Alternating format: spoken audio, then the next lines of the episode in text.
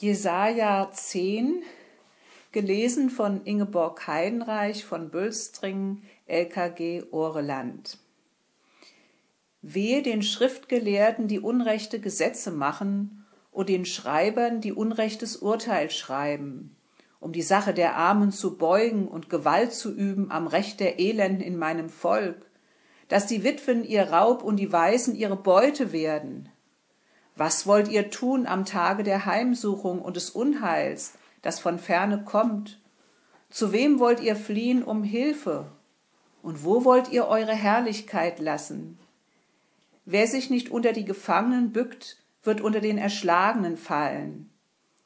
Bei all dem kehrte sich sein Zorn nicht ab, seine Hand ist noch ausgereckt. Wehe, Assur, der Rute meines Zorns und dem Stecken meines Grimms! Ich sende ihn wieder ein gottloses Volk und gebe ihm Befehl wieder das Volk, dem ich zürne, dass er es beraube und ausplündere und es zertrete wie Dreck auf der Gasse. Aber er meint's nicht so und sein Herz denkt nicht so, sondern sein Sinn steht danach zu vertilgen und auszurotten nicht wenige Völker. Denn er spricht, sind meine Fürsten nicht allesamt Könige? Ist keine nicht wie Karkemisch? Ist Hamat nicht wie Arpad? Ist nicht Samaria wie Damaskus? Wie meine Hand gefunden hat die Königreiche der Götzen, obwohl ihre Götterbilder mehr waren als die zu Jerusalem und Samaria. Sollte ich nicht Jerusalem tun und seinen Götzen, wie ich Samaria, seinen Götzenbildern getan habe?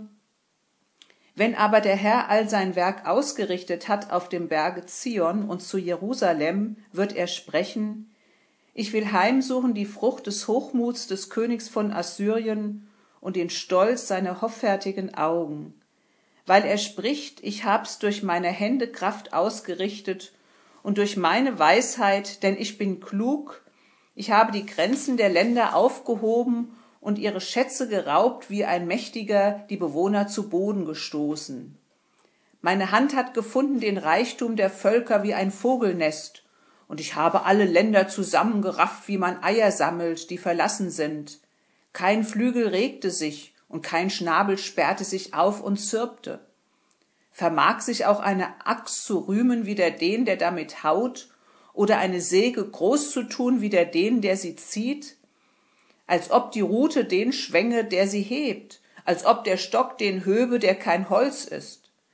Darum wird der Herr, der Herr Zebaoth, unter die Fetten in Assur die Auszehrung senden, und unter Assurs Herrlichkeit wird er einen Brand entfachen, ein loderndes Feuer.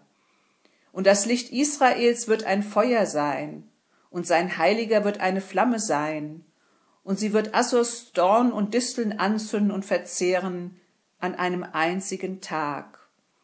Und die Herrlichkeit seiner Wälder und Gärten soll zunichte werden mit Stumpf und Stiel, und wird vergehen und wie ein Verschmachtender dahinschwinden, dass die Bäume seiner Wälder, die übrig bleiben, gezählt werden können und ein Knabe sie aufschreiben kann.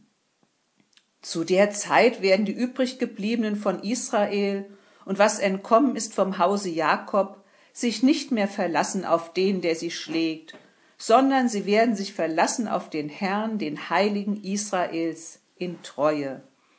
Ein Rest wird umkehren, ja, der Rest Jakobs zu Gott dem Helden.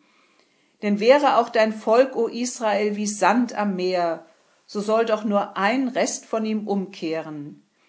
Verderben ist beschlossen und bringt Fluten von Gerechtigkeit. Denn Gott, der Herr Zebaoth, wird Verderben ergehen lassen, wie beschlossen ist auf der ganzen Erde. Darum spricht Gott, der Herr Zebaoth: Fürchte dich nicht, mein Volk, das in Zion wohnt, vor Assur, der dich mit dem Stecken schlägt und seinen Stab gegen dich aufhebt, wie es in Ägypten geschah. Denn es ist nur noch eine kleine Weile, so wird mein Grimm ein Ende haben, und mein Zorn wird sich richten auf sein Verderben. Alsdann wird der Herr Zebaoth eine Geißel über ihn schwingen, wie beim Schlag gegen Midian am Rabenfelsen, und wird seinen Stab, den er am Meer brauchte, aufheben wie in Ägypten. Zu der Zeit wird seine Last von deiner Schulter weichen und sein Joch von deinem Halse, ja, das Joch wird von deinem Nacken genommen. Assur kommt nach Aja, er zieht durch Mikron, nach Michmas befiehlt er seinen Tross. Sie ziehen durch den engen Weg, Geber sei unser Nachtlager, Rama erschrickt, das Gibia Sauls flieht. Du Tochter Gallim, schreie laut, merke auf, La Jescha, elend ist Anatot. Madmena weicht, die Bewohner von Gebim laufen davon.